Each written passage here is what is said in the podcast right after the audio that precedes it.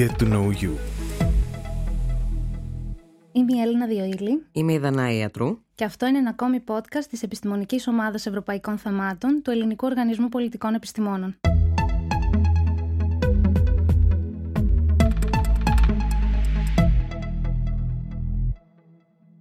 Η σημερινή εκπομπή είναι αφιερωμένη στην πολιτική που ασκεί η Ευρωπαϊκή Ένωση, αναφορικά με τα διάφορα ζητήματα που προκύπτουν στο περιφερειακό της σύστημα. Η Ευρώπη γενικότερα είναι μια περιοχή που έχει βιώσει πολλούς πολέμους και κρίσεις, ενώ ακόμη και σήμερα στο περιφερειακό της περιβάλλον προκύπτουν συνεχώς νέες προκλήσεις. Μαζί μας, για να συζητήσουμε την πολιτική που ασκεί η Ευρωπαϊκή Ένωση στην αντιμετώπιση όλων αυτών των γεγονότων, είναι ο κύριος Κωνσταντίνος Φίλης, εκτελεστικός διευθυντής του Ινστιτούτου Διεθνών Σχέσεων του Παντίου Πανεπιστημίου και επικεφαλής στο τομέα Ρωσία-Ευρασία και Νοτιοανατολικής Ευρώπης. Κύριε Φίλη, καλησπέρα σας. Χαιρόμαστε πολύ που είστε μαζί μας. Καλησπέρα. Καλησπέρα σας, κύριε φίλοι. Χαιρόμαστε πολύ που είστε ο σημερινός καλεσμένος του Europa Pod. Γενικότερα, το ματεβαλλόμενο διεθνές περιβάλλον και το περιφερειακό σύστημα αναγκάζουν την Ευρωπαϊκή Ένωση να λειτουργεί ως σταθεροποιητικός παράγοντας στην περιοχή, λαμβάνοντας το ρόλο του παρόχου ασφάλειας για την προστασία των συμφερόντων της αλλά και αυτών των κρατών μελών της. Ωστόσο, τα τελευταία χρόνια διάφορες κρίσεις έχουν λάβει χώρα στην ευρύτερη γειτονιά της Ευρωπαϊκής Ένωσης, με χαρακτηριστικότερες τον πόλεμο στην Κρυμαία, τη σύγκρουση Αρμενία-Αζερβαϊτζάν για τις αμφισβητούμενες περιοχές του Ναγκόνο Καραμπάχ, την κρίση στη Λιβύη και τις τελευταίες συγκρούσεις μεταξύ Ισραήλ και Παλαιστινίων. Επίσης, τεταμένε είναι και οι ευρωτουρκικές σχέσεις ως απόρρια των ελληνοτουρκικών διαφορών, αλλά και οι σχέσεις Ευρωπαϊκής Ένωσης Λευκορωσίας μετά τα τελευταία γεγονότα της αεροπειρατείας και της κράτησης του Λευκορώσου δημοσιογράφου Ρωμάν Προτάσεβιτς και της συντρόφους του, με την Ευρωπαϊκή Ένωση να προχωρήσει αυστηρές κυρώσεις προς το καθεστώς Λουκασέγκο. Η ερώτησή μου είναι η εξής. Ποια είναι η πάγια στρατηγική της Ευρωπαϊκής Ένωσης για την αντιμετώπιση των διαφόρων περιφερειακών ζητημάτων που προκύπτουν και τελικά επιτυγχάνεται ο στόχος για τη σταθεροποίηση της περιοχής και την προάσπιση των συμφερόντων των κρατών μελών της; Ευχαριστώ πολύ για την ερώτηση, ευχαριστώ πολύ και για την ε, πρόσκληση. Είναι μεγάλη χαρά να είμαι εδώ ε, και να έτσι, μοιραστώ κάποιες σκέψεις ε, μαζί σας. Ε, θα ξεκινήσω λέγοντας ότι η Ευρωπαϊκή Ένωση δεν είναι, και νομίζω αυτή είναι μια κοινή διαπίστωση, δεν είναι παρά μόνο μια οικονομική ένωση. Δηλαδή δεν έχει καταφέρει πολιτικά να ενοποιηθεί, δεν έχει καταφέρει τα αποκλίνοντα πολλές φορές εκ των πραγμάτων συμφέροντα των 27 πλέον κρατών μελών της να βρεθεί ο τρόπος ώστε να μπορέσουν να μπουν κάτω από μια ομπρέλα πολιτική, αμυντική, όπως συμβαίνει στην περίπτωση του ΝΑΤΟ και ακόμα και εκεί που υπάρχουν διεστάμενα συμφέροντα, διεστάμενες απόψεις, να ε, βρίσκεται ένας μίνιμουμ ε, κοινός παρανομαστής. Αυτό το έχουμε δει σε πάρα πολλές περιπτώσεις, ε, όταν η Ευρωπαϊκή Ένωση καλείται να λειτουργήσει ως ε, παίκτης, ε, ως δρώντας στο διεθνές στερέωμα, ακόμα όμως θα σας έλεγα και στο περιφερειακό. Και κάνατε μια πολύ ορθή αποτύπωση ε, στο πρώτο σκέλος του ερωτήματός σας ε, για το πώς αυτή τη στιγμή έχουμε μια σειρά κρίσεων που αφορούν την Ευρωπαϊκή Ένωση, αλλά στις οποίες η Ευρωπαϊκή Ένωση έχει είτε μειωμένο λόγο είτε καθόλου λόγο. Και αυτό είναι το ε, ιδιαίτερα προβληματικό.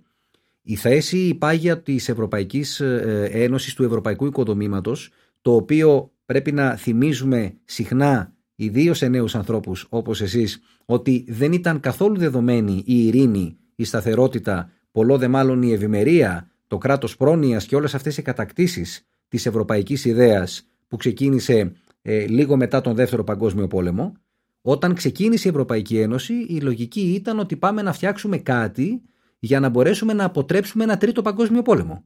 Γιατί και οι δύο προηγούμενοι είχαν ξεκινήσει από την Ευρώπη. Οπότε λοιπόν δεν ήταν καθόλου δεδομένο για τη γενιά των γονιών μας, πολύ περισσότερο των ε, παππούδων και των γιαγιάδων μας, ότι ε, αυτό θα πετύχαινε, αυτή η, η, η ιδέα ε, θα πετύχαινε. Συνεπώς, έχουμε μια Ευρωπαϊκή Ένωση η οποία προφανώς προσπαθεί να τοποθετηθεί στον παγκόσμιο χάρτη. Δεν είναι εύκολο αυτό. Έχει επιτύχει την Οικονομική Ένωση κυρίως μέσω της νομισματικής και Οικονομικής Ένωσης της ΟΝΕ, όπου βέβαια δεν είναι όλα τα κράτη-μέλη, είναι τα 19 από τα 27, όπως ξέρετε.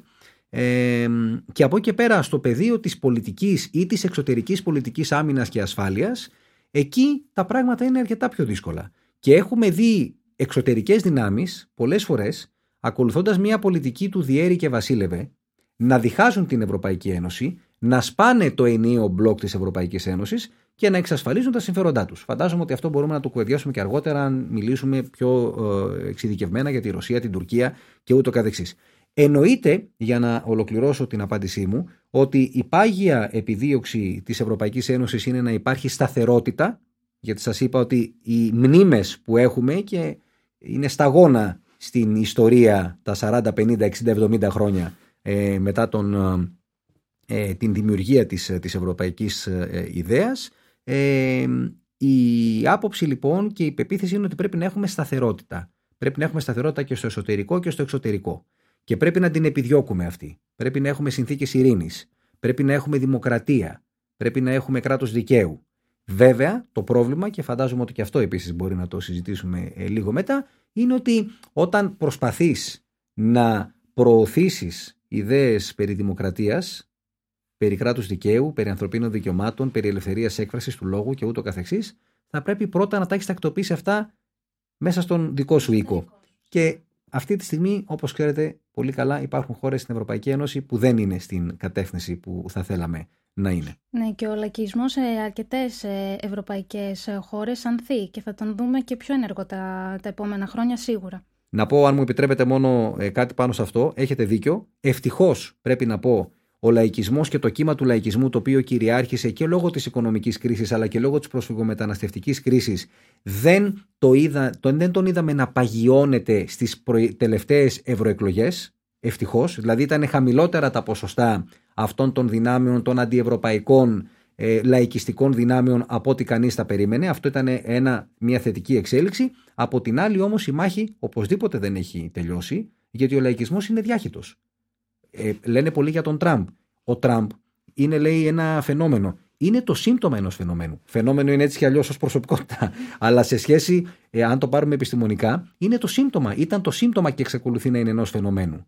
Το φαινόμενο όμως είναι εκεί, είναι μαζί μας. Και δεν είναι μόνο στην άλλη όχθη του Ατλαντικού, είναι και μέσα στην Ευρώπη. Τα του οίκου μας. Ακριβώς. Ακριβώς. Και είδαμε πώς λειτουργήσαν αυτές οι δύο κρίσεις, το έλλειμμα αλληλεγγύης μεταξύ των κρατών μελών, πώς λειτουργήσε σε, ε, θα έλεγα, υποβοηθητικά, για να μην πω ευεργετικά, για λαϊκιστές ηγέτες τύπου Όρμπαν, δίνοντας υπεραπλουστευμένες απαντήσεις σε πολύ δύσκολα και σύνθετα ερωτήματα. Τι κάνουμε με τα προσφυγικά και μεταναστευτικά ρεύματα, υψώνουμε τύχη. Είναι αυτή η σοβαρή απάντηση, Όχι. Αυτή η απάντηση όμως, η οποία είναι απλή, του έδωσε τη δυνατότητα στο εσωτερικό της χώρας του να βρει ακροατήριο. Να βρει ακροατήριο, να αυταρχικοποιήσει την Ουγγαρία περισσότερο από ό,τι ήταν πριν την παραλάβει και κανείς να μην λέει τίποτα διότι όλα μπαίνουν κάτω από την ομπρέλα της ασφάλειας. Και πρέπει να σας πω και αυτό είναι κάτι το οποίο θέλω να το μοιραστώ μαζί σας που είστε ε, νέα, νέα κορίτσια ε, και με όσους μας παρακολουθήσουν οι άνθρωποι όταν αισθάνονται ανασφάλεια τίνουν να κάνουν εκπτώσεις στις αρχές και τις αξίες τους. Δυστυχώς αυτή είναι η πραγματικότητα και τα λαϊκιστικά κινήματα στην Ευρώπη και όχι μόνο επενδύουν στην ανασφάλεια, επενδύουν στην τρομοκρατία των πολιτών, διότι θέλουν να εκμεταλλευτούν αυτή την κατάσταση για να μπορέσουν να επιβάλλουν τις ακραίες θέσεις τους που υπό άλλες συνθήκες, υπό κανονικές συνθήκες, θα λέγαμε ότι είναι ακραίες. Αυτό είναι το πρόβλημα, ή μάλλον ένα από τα προβλήματα. Να περάσουμε στην επόμενη ερώτηση, η οποία θα δείτε και τη σύνδεση με τα όσα είπαμε γιατί συγκεκριμενοποιούμε σιγά σιγά αυτά που θέλουμε να ρωτήσουμε. Το 2020 υπήρξε χρονιά μεγάλης έντασης για τις ελληνοτουρκικές πρωτίστως και κατ' επέκταση και για τις ευρωτουρκικές σχέσεις.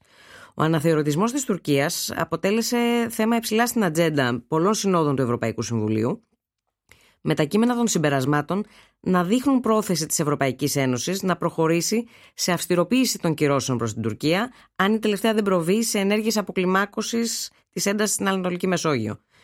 Η πολιτική της Τουρκίας από την άλλη, από τις αρχές του 2021 μέχρι και τώρα, φαίνεται να τίνει προς μια σχετική αποκλιμάκωση στη λεκάνη της Ανατολικής Μεσογείου παρά την εμπριστική ρητορική της κυβέρνησης Ερντογάν.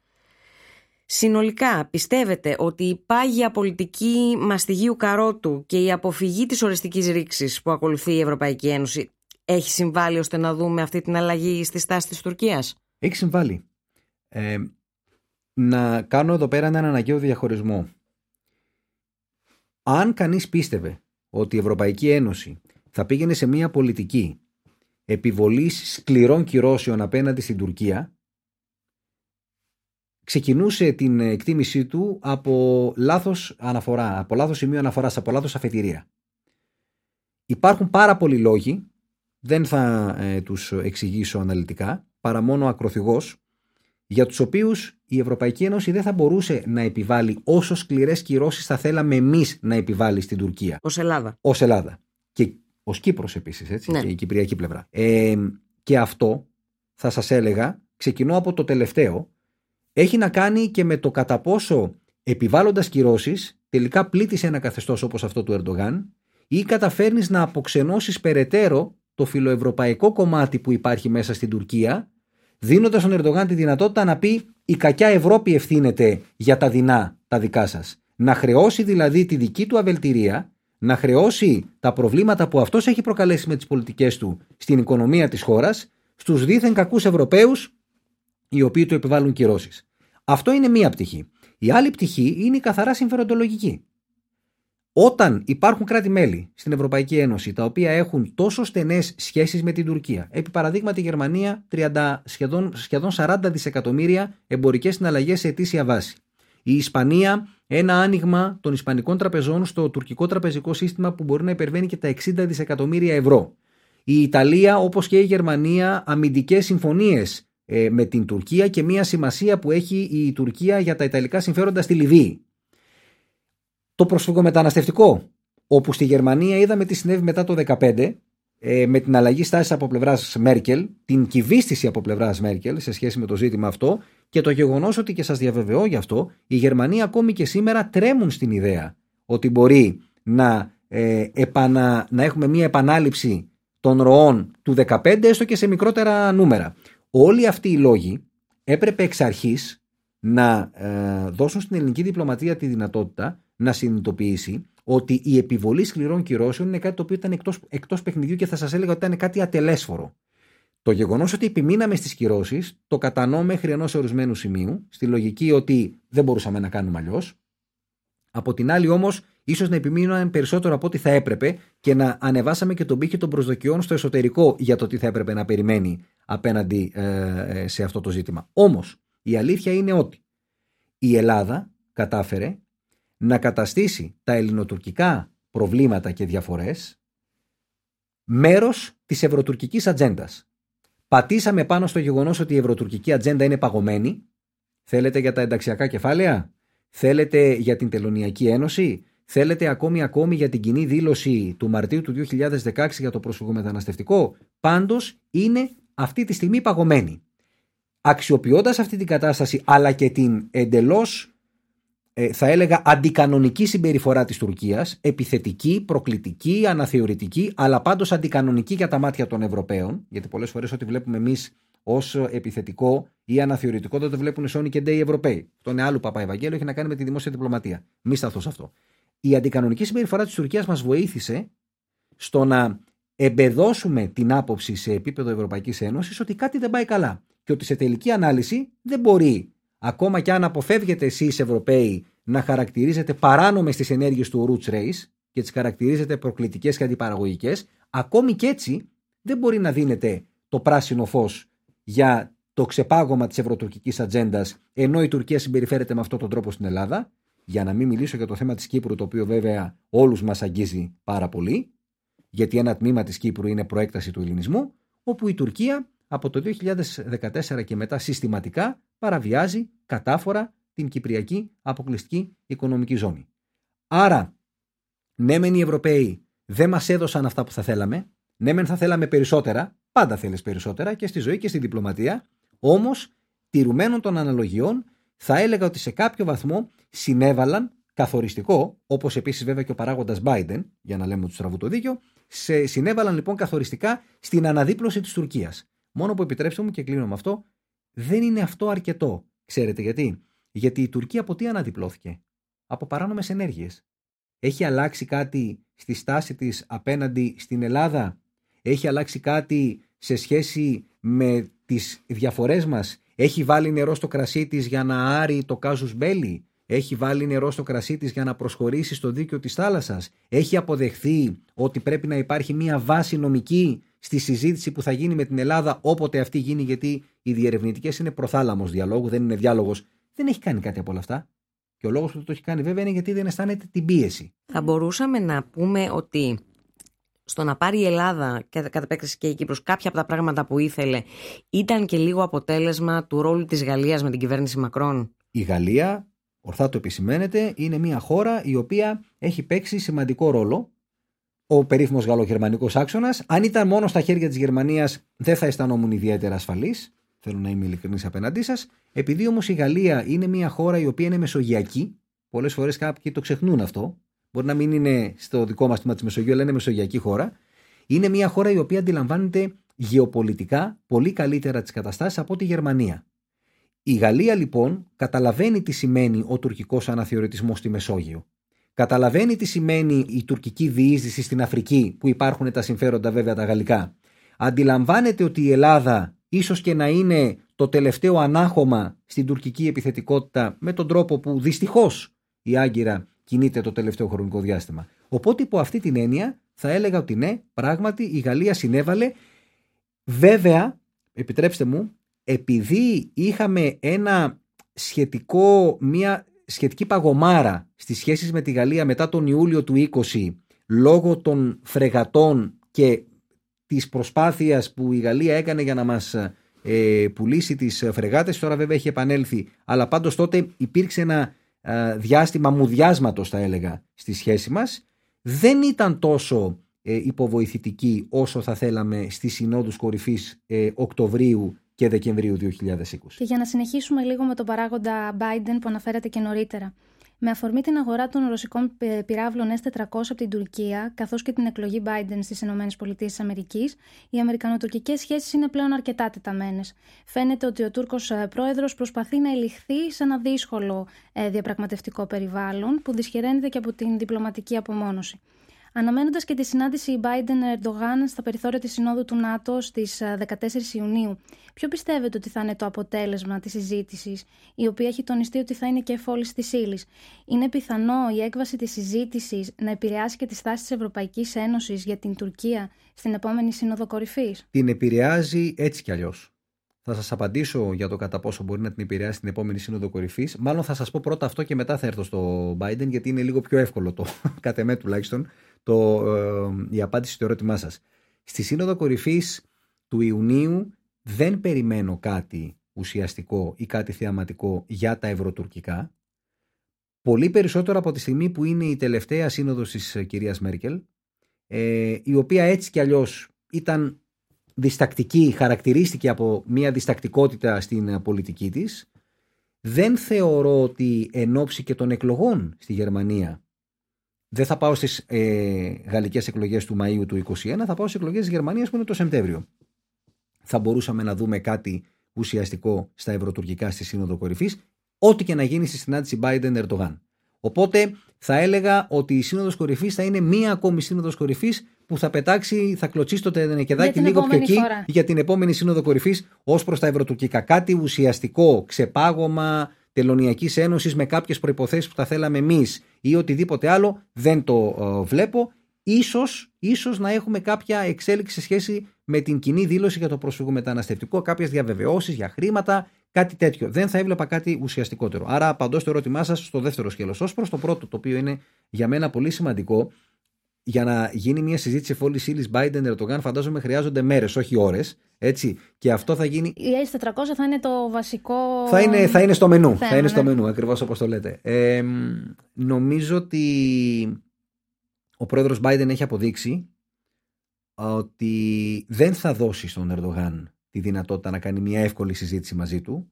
Ε, γνωρίζονται από παλιά. Αυτό έχει τα καλά του, έχει και τα αρνητικά του.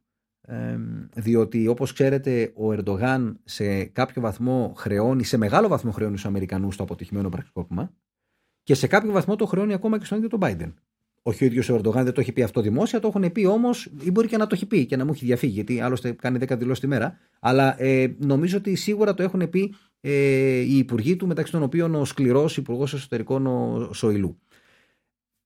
Δεν θα είναι μια εύκολη συζήτηση σε καμία περίπτωση.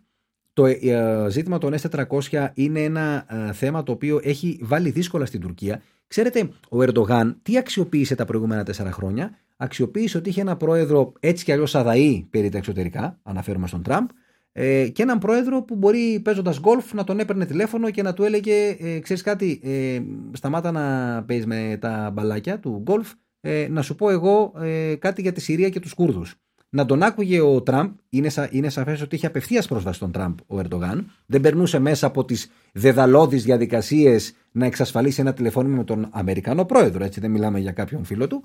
Ε, και κατάφερνε να του επιβάλλει ή να προωθεί θέσεις της Τουρκίας με έναν τρόπο παράδοξο όταν μιλάμε για μια υπερδύναμη όπως είναι οι Ηνωμένες Πολιτείες. Και φυσικά ο Τραμπ είχε και ο ίδιος προσωπικά οικονομικά συμφέροντα στην Τουρκία Ακριβώς. που έπαιζε τεράστιο ρόλο. Πολύ σωστά. Και είχαμε και τη διπλωματία των γαμπρών επίσης, η οποία ε, έπαιξε τον, τον ρόλο της ε, σε αυτή την σχέση. Ήταν μια σχέση παραφύση Όπως έτσι κι αλλιώς είναι ε, σε σχέση με την πολιτική, ο Τραμπ δεν ήταν ένας κανονικός πολιτικός, ήταν μάλλον ένας παραφύση πολιτικός. Αλλά ανεξάρτητα από αυτό, θέλω να πω ότι επί τέσσερα χρόνια ο Ερντογάν είχε τη δυνατότητα να παλατζάρει και να μπαλανσάρει, να ισορροπεί μεταξύ Ρωσίας και Ηνωμένων Πολιτειών με έναν τρόπο που δεν του δημιουργούσε πίεση. Θεωρούσε λοιπόν, είτε επένδυσε στην εκλογή, επανεκλογή Τραμπ, είτε θεωρούσε ότι πάνω κάτω το ίδιο θα συμβεί και με τον Biden. Αν έκανε το δεύτερο, έκανε λάθος υπολογισμό. Γιατί ο Biden ήρθε και του βάλα μέσα στα δύσκολα. Δηλαδή του είπε πρέπει να διαλέξεις. Αυτή τη στιγμή Όπως και στη ζωή, κάποιες φορές οι επιλογές δεν είναι μεταξύ του καλού και του καλύτερου. Είναι μεταξύ του κακού και του χειρότερου. Και σε αυτή τη φάση βρίσκεται ο Ερντογάν.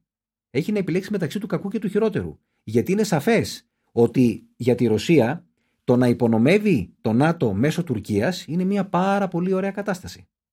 Για τη Ρωσία το να δει τον Ερντογάν να κάνει κάτι με τους S400 το οποίο θα τους ε, ουσιαστικά θέσει εκτός λειτουργίας θα είναι προβληματικό. Δεν λέω ότι θα το κρατήσει μανιάτικο ο Πούτιν, πάντως θα είναι προβληματικό και σίγουρα δεν θα αρέσει στη Μόσχα και η Μόσχα έχει αυτή τη στιγμή περιθώρια να ασκεί πίεση στον Ερντογάν. Δηλαδή κρατάει τον Ερντογάν, δεν λέω σε προσωπικό επίπεδο ή οικονομικά, τον κρατάει υπό την έννοια ότι έχει δημιουργήσει μία δεσμευτικότητα ως προς την Τουρκία. Θέλετε για το πυρηνικό εργοστάσιο στο Ακουγιού, Θέλετε για τα τουριστικά ρεύματα από την Τουρκία τα οποία έχουν ε, δώσει οξυγόνο στην τουρκική οικονομία τα τελευταία χρόνια. Θέλετε με τις ε, ενεργειακές σχέσεις όπου η Τουρκία ε, εισάγει το 52% του φυσικού αερίου που καταναλώνει από τη Ρωσία. Θέλετε σε επίπεδο πολιτικό την κάλυψη που έχει προσφέρει στον Ερντογάν. Θα ήταν η Τουρκία στον Αγκόρνο Καραμπάχ αν δεν το επιθυμούσε η Ρωσία; Σε καμία περίπτωση. Θέλω να πω λοιπόν ότι δεν θα του είναι εύκολο του Ερντογάν να κάνει μια επιλογή σαφή υπέρ των Αμερικανών. Προτιμά την ομιχλώδη κατάσταση για να μπορεί να παίζει ανάμεσα στους δύο. δύο Ακριβώς και να λέει και στους Αμερικανούς, ε, αν με πολυπιέσετε, μπορώ να στραφώ προς τη Ρωσία. Πράγμα το οποίο δεν είναι απολύτως ακριβές και νομίζω ότι πλέον δεν το αγοράζουν και οι Αμερικανοί. Δεν αγοράζουν αυτή την πλόφα. Θα είναι λοιπόν μια δύσκολη εκτιμώ συνάντηση. Δεν ξέρω αν θα προλάβουν, δεδομένου ότι θα υπάρχει και μεταφραστής, γιατί ο Ερντογάν δεν μιλάει αγγλικά. Ε, άρα πολύ περισσότερος χρόνος για να γίνει η συζήτηση. Αν θα προλάβουν να πούν πάρα πολλά και ουσιαστικά, ανεξάρτητα από το τι θα βγει να πει ο Ερντογάν μετά και από το πώς θα το παρουσιάσει στο εσωτερικό, θεωρώ ότι θα το τραβήξει το αυτή και πιστεύω ότι αν έχει το χρόνο, χωρίς να είναι στις προτεραιότητές του, ένα από τα ζητήματα θα είναι και αυτό της Ανατολικής Μεσογείου. Προσέξτε όμως, για να μην τα βλέπουμε όλα μαύρα για την Τουρκία, μην έχουμε μια ελληνοκεντρική προσέγγιση απέναντι στην Τουρκία, να πούμε ότι έχει πράγματα να προσφέρει και να διαπραγματευτεί με τον Αμερικανό πρόεδρο ο Ερντογάν. Το, το γεγονός ότι είναι η μόνη νατοική χώρα που έχει ουσιαστική παρουσία στη Συρία. Το γεγονός ότι είναι στον Αγκόρνο Καραμπάχ και κατά κάποιον τρόπο μετριάζει τη ρωσική επιρροή, αν και ξαναλέω χωρίς τη Μόσχα δεν θα ήταν εκεί. Το γεγονός ότι είναι στην Συρία, στη Λιβύη, συγγνώμη, και θα μπορούσε να πει: Εγώ είμαι στη Λιβύη, έχω αυτή τη σχέση με την κυβέρνηση της Τρίπολης, ελάτε να σας βάλω από την πίσω ή την μπροστινή πόρτα με κάποιον τρόπο. Και το ότι η Τουρκία είναι πάντα πρόθυμη να αναλαμβάνει ακόμα και τις πιο δύσκολες αποστολές σε επιχειρήσεις του ΝΑΤΟ. Είδατε τι είπε, ε, θα το ακούσατε με βέβαιος και θα το διαβάσατε. Η Τουρκία τι προτείνει. Φεύγουν οι Αμερικανοί από το Αφγανιστάν και λέει θα αναλάβω εγώ την προστασία του αεροδρομίου της Καμπούλ. Ναι, είναι πάντα πρόθυμη. Και είναι και ένας πολύτιμος ε, διπλωματικός ε, παίκτης για τις Ηνωμένες Πολιτείες. Όπως είπατε, είναι και σε πάρα πολλά μέτωπα. Έχει ανοίξει πάρα πολλά μέτωπα, αλλά βλέπουμε ότι τα κρατάει. Δηλαδή και στη Λιβύη έχει πολύ σημαντική παρουσία και στη Συρία και στο Ναγκόνο Καραμπάχ και δεν φαίνεται να κάνει πίσω σε, σε οποιοδήποτε μέτωπο. Ναι, είναι ένα σημαντικό οικόπεδο ε, για τους γεωπολιτικό, για τους δυτικούς η Τουρκία.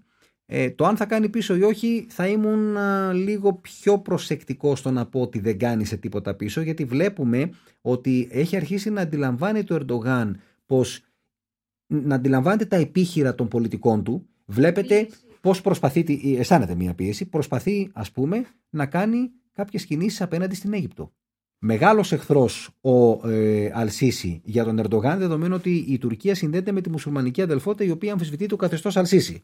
Βλέπουμε τις κινήσεις που προσπαθεί να κάνει προς το Ισραήλ, προς τη Σαουδική Αραβία.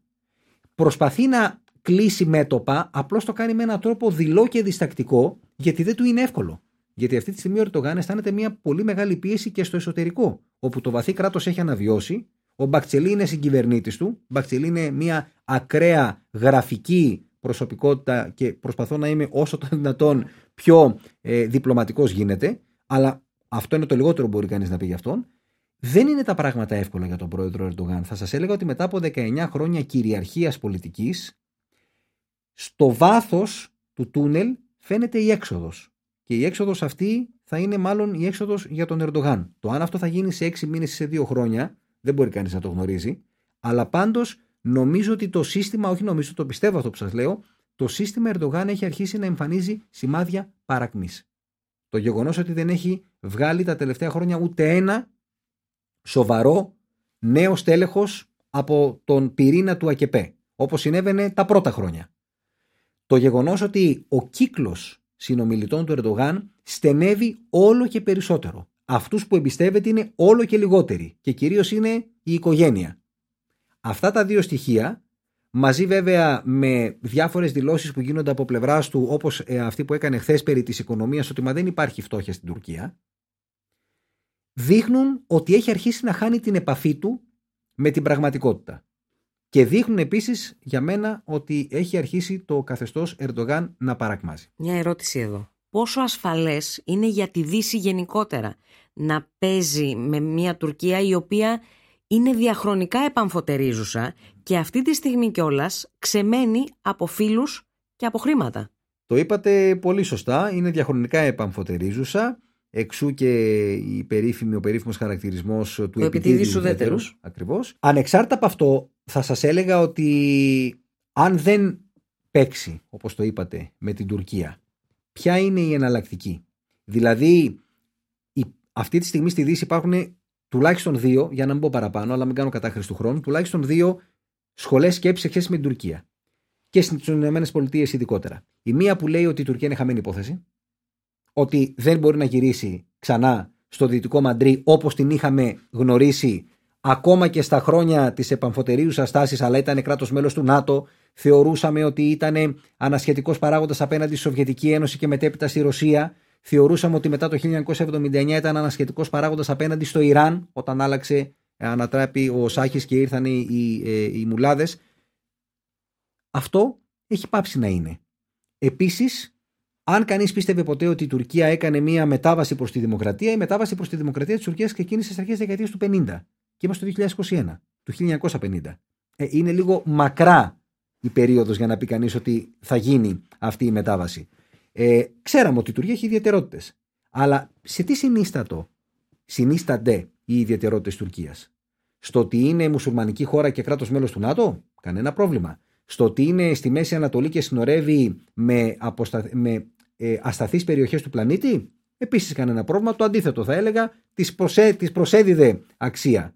Το γεγονός όμως ότι έχεις μια χώρα η οποία γράφει τα παλιότερα των υποδημάτων της στο διεθνές δίκαιο παραβιάζει το εμπάργκο όπλων του Οργανισμού Ηνωμένων Εθνών στη Λιβύη. Στέλνει μισθοφόρους τζιχαντιστές στη Λιβύη, στον Αγκόρνο Καραβάχ και όπου αλλού θέλει για να καλύψει τα συμφέροντά της. Παραβιάζει την ε, Κυπριακή Αποκλειστική Οικονομική Ζώνη.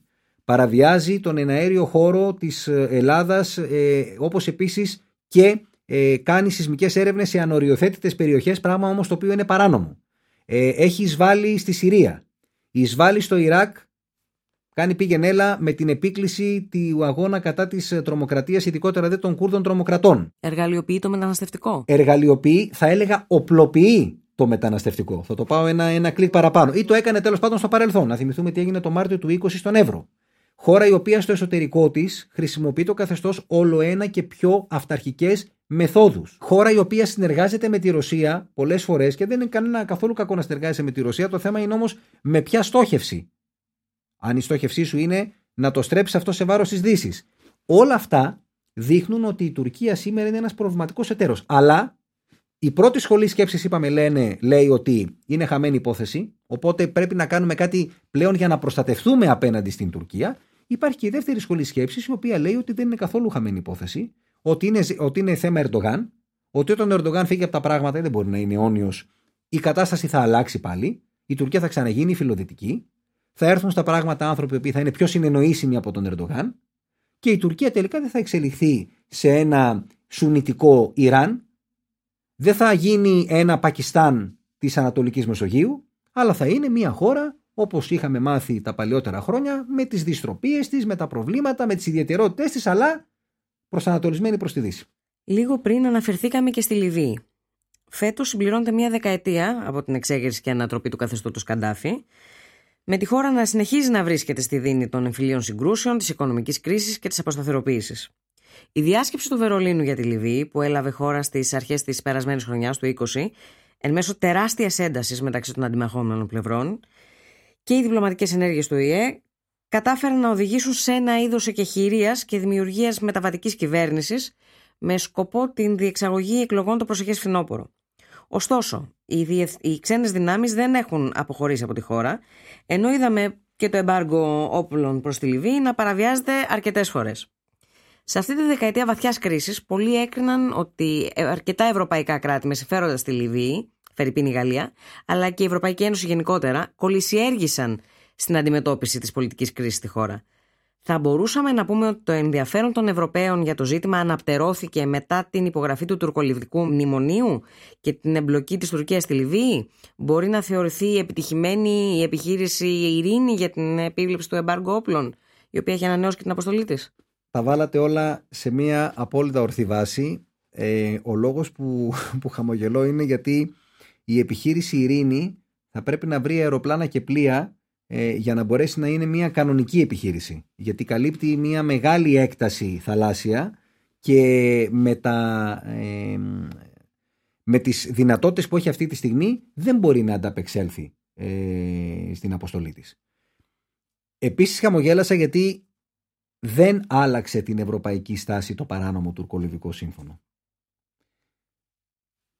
Καμιά φορά προσεγγίζουμε τα ζητήματα μέσα από το δικό μας πρίσμα και θεωρούμε ότι αυτό που εμείς έχουμε στην καθημερινή ε, δημόσια συζήτηση είναι κάτι το οποίο το συζητούν στη Γαλλία, τη Γερμανία, το Βέλγιο, την Ολλανδία, την Ιταλία, την Ισπανία και ούτω καθεξής. Δεν είναι έτσι. Το τουρκολιβικό σύμφωνο είναι κάτι το οποίο μπορεί να υπογράμμισε σε κάποιους Ευρωπαίους, όχι σε όλους, σε κάποιους, ότι η Τουρκία κινείται κόντρα σε κάθε έννοια δικαίου, διότι ούτε αντικριστές, ούτε παρακείμενες, αντικείμενες ακτές έχει με την ε, Λιβύη, προς Θεού, όμως δεν είναι ο καθοριστικός παράγοντας. Ο καθοριστικός παράγοντας ενασχόλησης των Ευρωπαίων με τη Λιβύη, των Ιταλών με τη Λιβύη, από το 2015-2016 και μετά ήταν οι προσφυγομεταναστευτικές ροές. Όταν αυτές κόπασαν λόγω του ότι οι Ιταλοί βρήκαν ένα μόντου operandi με την κυβέρνηση της Τρίπολης. Η ανασχόληση είχε να κάνει πάντα με τη Λιβύη με τα θέματα τα ενεργειακά, γιατί είναι μια χώρα πλούσια που παρά τον πόλεμο εξακολουθεί να παράει και μάλιστα έχει αυξηθεί η παραγωγή πετρελαίου της Λιβύης.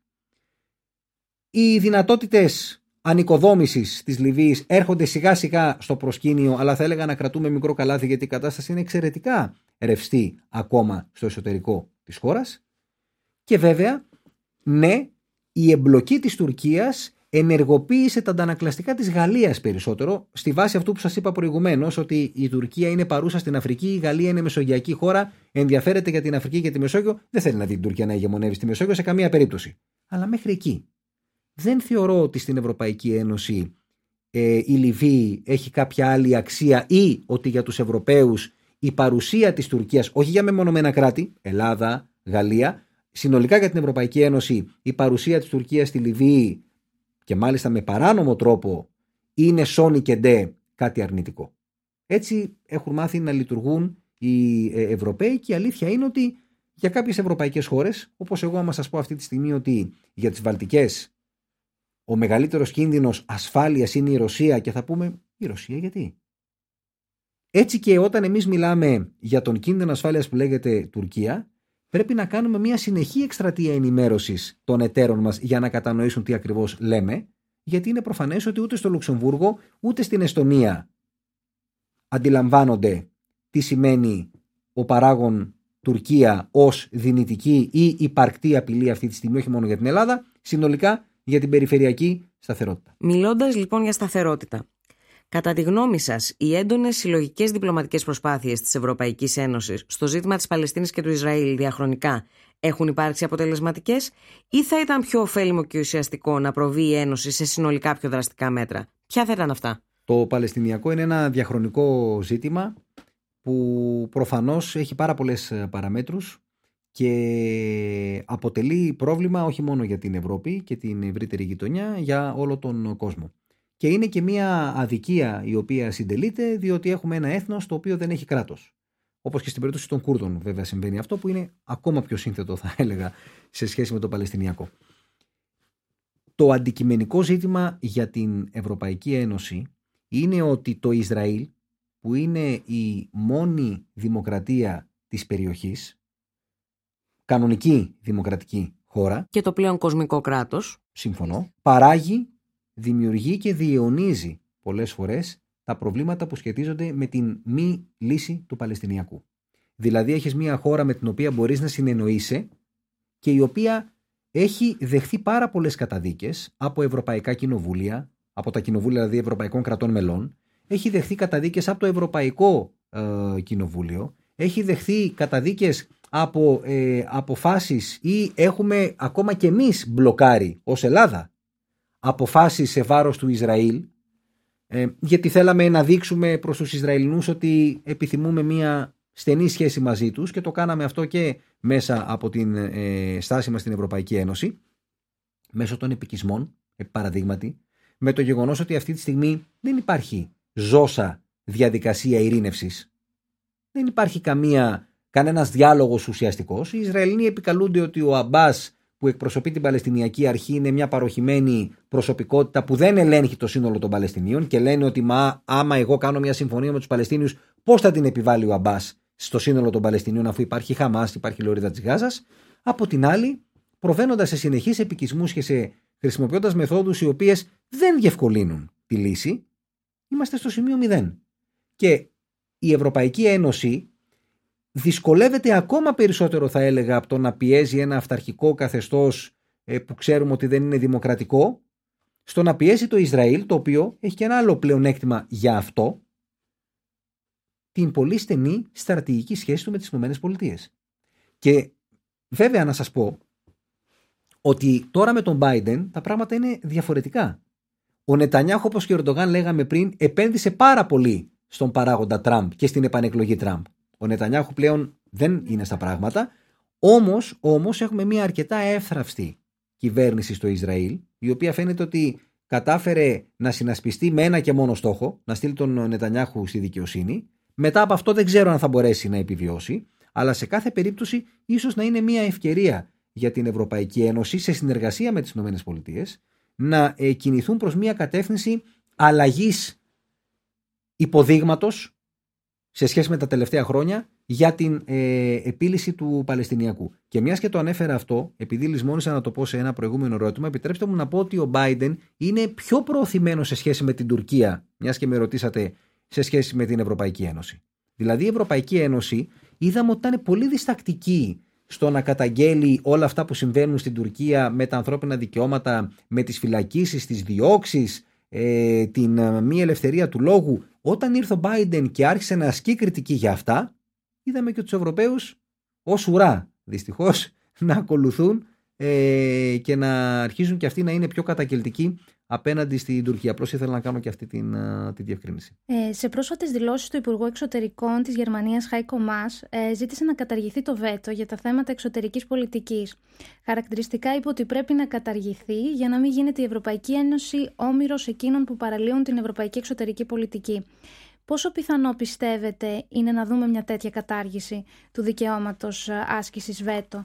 Ε, θα επηρεάσει την πολιτική κρατών όπως ε, ε, και την Ελλάδα η οποία έχει προβεί στην απειλή χρήσης αυτού του δικαιώματος ως μοχλό πίεσης στο δικό της συμφερόντων; Πολύ καλό το ερώτημα. Πράγματι, ο ΜΑΣ επανέλαβε κάτι το οποίο ακούγεται από διάφορους κύκλους εδώ και χρόνια στην Ευρωπαϊκή Ένωση.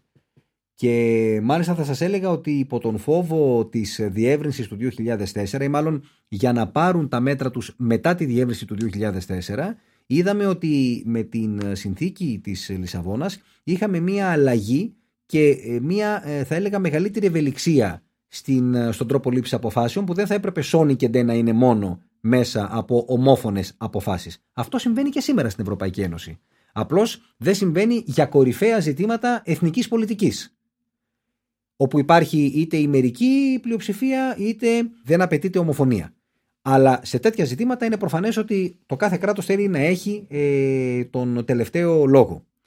Το βέτο, έτσι κι αλλιώς, είναι το εργαλείο για να μπορέσεις να προωθήσεις την πολιτική σου και για να μην γελιόμαστε, το βέτο είναι το εργαλείο κυρίως των αδύναμων.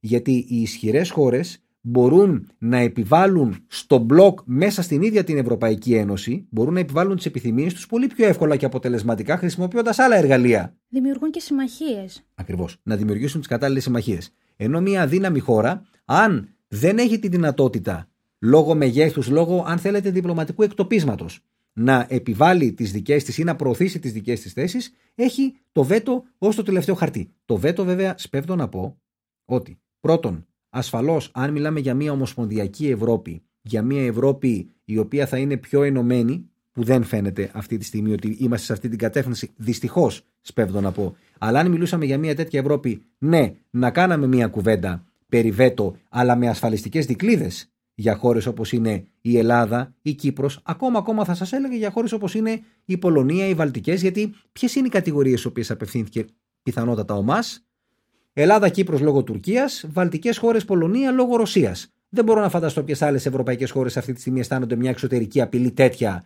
ώστε να φτάσουν στο σημείο να χρησιμοποιήσουν το βέτο τους. Το τελευταίο που θέλω να πω όμως σε σχέση με το βέτο, και αυτό είναι ένα, θα έλεγα μια διαπίστωση σχέση με την εξωτερική πολιτική συνολικά, είναι ότι το βέτο το χρησιμοποιείς και σου είναι χρήσιμο αν δεν χρειαστεί να το αξιοποιήσεις, να το χρησιμοποιήσεις στο τέλος. Δηλαδή το βέτο το αξιοποιείς για να μην το βάλεις. Αξιοποιείς την απειλή χρήσης βέτο για να προωθήσεις αυτό που θες. Αν φτάσεις στο σημείο να το χρησιμοποιήσεις, σημαίνει ότι έχεις αποτύχει. Είναι ένας μοχλός πίεσης. Είναι ένας μοχλός πίεσης μέχρι να το χρησιμοποιήσεις. Αν φτάσεις στο σημείο να το χρησιμοποιήσεις, οποτεδήποτε, υπό οποιασδήποτε συνθήκες και να είναι αυτές, γιατί μπορεί να το κάνεις, εννοείται, και ίσως κάποιες φορές επιβάλλεται να το κάνεις, απλώς σημαίνει ότι έχει αποτύχει η πολιτική σου. Είναι το έσχατο σημείο το βέτο. Δεν είναι η αρχή της διαδρομής, είναι το τέλος. Και για να κάνουμε και ένα τελευταίο σχόλιο και να κλείσουμε. Η Ευρωπαϊκή Ένωση είναι σε θέση να λειτουργήσει ως εξισορροπητικός παράγοντας σε περιφερειακό και παγκόσμιο επίπεδο, μετά από όλη αυτή τη συζήτηση που έχουμε κάνει; Η Ευρωπαϊκή Ένωση το πρώτο το οποίο πρέπει να κάνει είναι να δει πώς τοποθετείται σε αυτή την ε, ε, όχι πλέον αναδυόμενη αλλά απολύτως εμφανή αντιπαράθεση μεταξύ ΗΠΑ και Κίνας η Ευρωπαϊκή Ένωση έχει τον κίνδυνο να συνθλιβεί από δύο γίγαντες έναν ανερχόμενο όπως είναι η Κίνα και έναν ε, υφιστάμενο όπως είναι οι Ηνωμένες Πολιτείες. Ε, και γι' αυτό κιόλας είδαμε και τον περασμένο Δεκέμβρη ενώ ο Biden είχε ζητήσει από Γερμανία και Γαλλία να περιμένουν μέχρι την ορκομοσία του και να κάνουν μετά μια προκαταρκτική συμφωνία που έκαναν με την, με την Κίνα ότι οι Γάλλοι και οι Γερμανοί το το υλοποίησαν αυτό. Βέβαια δεν έχουν ακόμα θέσεις σε εφαρμογή την συμφωνία, τα συμφωνηθέντα με τους Κινέζους, αλλά θέλω να πω ότι η Ευρωπαϊκή Ένωση πρέπει να αποφασίσει αν θα έχει μία αυτοτέλεια σε σχέση με τις Ηνωμένες Πολιτείες, αν θα έχει μία συμπληρωματικότητα έναντι των Ηνωμένων Πολιτειών, αν θα είναι μία φωνή ανεξάρτητη, αν θα είναι μια φωνή όπου θα την ξαναδούμε τη Δύση πάλι να ενώνει τα κομμάτια ε, που επί τέσσερα χρόνια επί Τραμπ ε, προφανώς έσπασε αυτό το, το, το, το, puzzle ας πούμε το, το δυτικό ε, επήλθε ένα ρήγμα θα μπορέσει αυτό το ρήγμα η Ευρωπαϊκή Ένωση με τις Ηνωμένες Πολιτείες να το ε, συγκολήσουν ε, ή όχι. Ε, θα υπάρχει ένα ενιαίο μέτωπο δυτικό απέναντι στην ε, Κίνα, ενδεχομένως και τη Ρωσία. Τι θα γίνει με τη Ρωσία; Τη Ρωσία θα τη σπρώξουμε προς την Κίνα, θα προσπαθήσουμε να την φέρουμε πιο κοντά; Και πώς θα γίνει αυτό όταν την κατηγορούμε για την πολιτική της απέναντι στην Ουκρανία σε σχέση με την Κρυμαία, για τη Λευκορωσία, ότι λειτουργεί ως ένα κράτος spoiler και ούτω καθεξής. Ε, όλα αυτά είναι ερωτήματα τα οποία προφανώς και δεν μπορούμε να τα απαντήσουμε, προφανώς και έχουν πάρα πολλές διαστάσεις. Θα έλεγα με μεγάλη χαρά αν θέλετε κάποια στιγμή, επειδή αυτό είναι ερώτημα που ε, χρήζει τουλάχιστον ενός ε, ε, ε, podcast, να κάνουμε μια τέτοια συζήτηση στο, στο μέλλον όποτε το, το επιθυμείτε. Ποια είναι η θέση δηλαδή της Ευρωπαϊκής Ένωσης στον κόσμο και πώς τοποθετείται στην οικονομία, στο εμπόριο, στις νέες τεχνολογίες, στα θέματα υγείας που είδαμε τώρα με την πανδημία, έτσι, και τα ε, ε, νιώσαμε στο, στο πετσί μας πώς είναι να εξαρτάσαι από τρίτες χώρες, πώς είναι να είσαι Ιταλία και να παίρνεις μάσκες και άλλο υγειονομικό υλικό όταν το είχες ανάγκη από τους Κινέζους και τους Ρώσους και όχι από τους Γερμανούς και τους Γάλλους. Είναι μια πολύ μεγάλη συζήτηση αυτή. Δεν έχουμε τη δυνατότητα τώρα να την αναπτύξουμε. Αυτό που εγώ θέλω να πω καταλήγοντας είναι ότι η Ευρωπαϊκή Ένωση πρέπει να βρει πρώτα τα πατήματά της Προφανώς να λύσει τα του οίκου της, και πιστέψτε με, αυτά είναι πάρα πολλά, το ξέρετε άλλωστε ε, εξίσου καλά με μένα. Και το τρίτο είναι να έχει ένα όραμα για το πώς τοποθετείται στον παγκόσμιο χάρτη σε ένα μεταβαλλόμενο και πάρα πολύ ρευστό περιβάλλον. Αλλά και δύο παρατηρήσεις για να κλείσω. Αν η Ευρωπαϊκή Ένωση δεν έχει ένα δικό της σχέδιο και πλάνο και δεν έχει λόγο και ρόλο στις εξελίξεις στο εγγύς εξωτερικό της, Λιβύη, Συρία, ευρύτερα Μέση Ανατολή, ε, Ναγκόρνο Καραμπάχ, ε, Κρυμαία, τα αναφέρατε στην εισαγωγή της ε, κουβέντας μας, τότε πώς περιμένουμε να μπορέσει να τοποθετηθεί σε μια κατάσταση η οποία είναι ε, πάρα πολύ ρευστή, με τη Δύση να φαίνεται ότι κατέρχεται και την Ανατολή να φαίνεται ότι ανέρχεται. Είναι, είναι, είναι νέα δεδομένα αυτά. Με τις ΗΠΑ να ε, αποστασιοποιούνται από περιοχές του πλανήτη και αντί το κενό αυτό να το καλύπτει και η Ευρωπαϊκή Ένωση, για να μην πω κυρίως η Ευρωπαϊκή Ένωση, να το καλύπτουν περιφερειακές δυνάμεις όπως είναι η Ρωσία και η Τουρκία. Και κάτι τελευταίο. Αυτό που λείπει σήμερα περισσότερο στην Ευρωπαϊκή Ένωση και δεν είναι ούτε σχήμα λόγου ούτε κλισέ, είναι μια πραγματικότητα, είναι το όραμα και οι οραματιστές. Η δεν κοινή υπάρχουν. βούληση. Υπάρχει κοινή βούληση. Δεν μπορεί να υπάρξει κοινή βούληση αν δεν έχεις οραματιστές πολιτικούς ηγέτες, να το πω καλύτερα, οι οποίοι μπορούν να ηγηθούν μιας προσπάθειας. Αν δεν έχεις τους ηγέτες που έχουν το όραμα το ευρωπαϊκό, όπως συνέβη από τη δεκαετία του 50 και το είδαμε να συμβαίνει και τη δεκαετία του 90. Φρανσουά Μιτεράν, Χέλμουτ Κόλ, μεταξύ άλλων. Και πολλοί άλλοι, αλλά λέω αυτός στι δύο κορυφαίες προσωπικότητες. Αν δεν έχεις τον ηγέτη, ο οποίος θα σας έλεγα θα πάρει από το χέρι και άλλους ηγέτες, αλλά και την ευρωπαϊκή κοινωνία, τις ευρωπαϊκές κοινωνίες, και θα τους δώσει ένα όραμα για να πάει η Ευρωπαϊκή Ένωση μπροστά, φοβούμε ότι θα ασχολούμαστε με τα μικρά και τα μεγάλα, όχι πάντα με αποτελεσματικότητα και ο μεγαλύτερος φόβος του κόσμου είναι μήπως πάμε σε έναν κατακαιρματισμό της Ευρωπαϊκής Ένωσης, που θα είναι μια πάρα μα πάρα πολύ κακή εξέλιξη. Ελπίζω να το καταλαβαίνουν αυτοί, αυτό και οι περισσότεροι συμπατριώτες μας, ή πάμε σε μια Ευρωπαϊκή Ένωση των Περιφερειών, όπου η κάθε περιφέρεια, οι χώρες Βίζεγκρατ της Ανατολικής Ευρώπης, οι χώρες του Νότου, οι χώρες του Βορρά, θα είναι χωρισμένοι δηλαδή ουσιαστικά σε μια Ευρωπαϊκή Ένωση των ε, Περιφερειών, όπου εκεί οι πιο πρόθυμοι, οι πιο ικανοί θα συμμετέχουν σε ένα στενό πυρήνα, ο οποίος στενός πυρήνας όμως μπορεί να σε πετάει και έξω, να σε ε, ε, εκτοπίζει, ανάλογα το αν θεωρεί ότι είσαι λιγότερο πρόθυμος ή λιγότερο ικανός. Αυτό είναι κάτι το οποίο δεν μπορούμε να το αποκλείσουμε για το μέλλον της Ευρώπης. Θα είναι όμως μια πολύ κακή εξέλιξη. Άρα, τακτοποίηση ε, των εσωτερικών ζητημάτων, που είναι πολλά, όραμα για το πώς αντιλαμβανόμαστε τη θέση μας στον κόσμο δεδομένων των νέων συνθήκων, γιατί ο κόσμος του 2021 είναι πολύ διαφορετικός όχι από τον κόσμο του 1989, θα σας έλεγα ακόμα και από τον κόσμο του 2010 για να μπω το 2015. Κύριε Φίλη, ευχαριστούμε πολύ για τη σημερινή παρουσία σας στο Europe Pod. Ευχαριστώ και εγώ πάρα πολύ. Χαρά και τιμή μου. Ήταν η Δανάη Ιατρού και η Έλληνα Διοήλη σε ένα ακόμη podcast της Επιστημονικής Ομάδας Ευρωπαϊκών Θεμάτων του Ελληνικού Οργανισμού Πολιτικών Επιστημόνων. Europepod. Get to know you.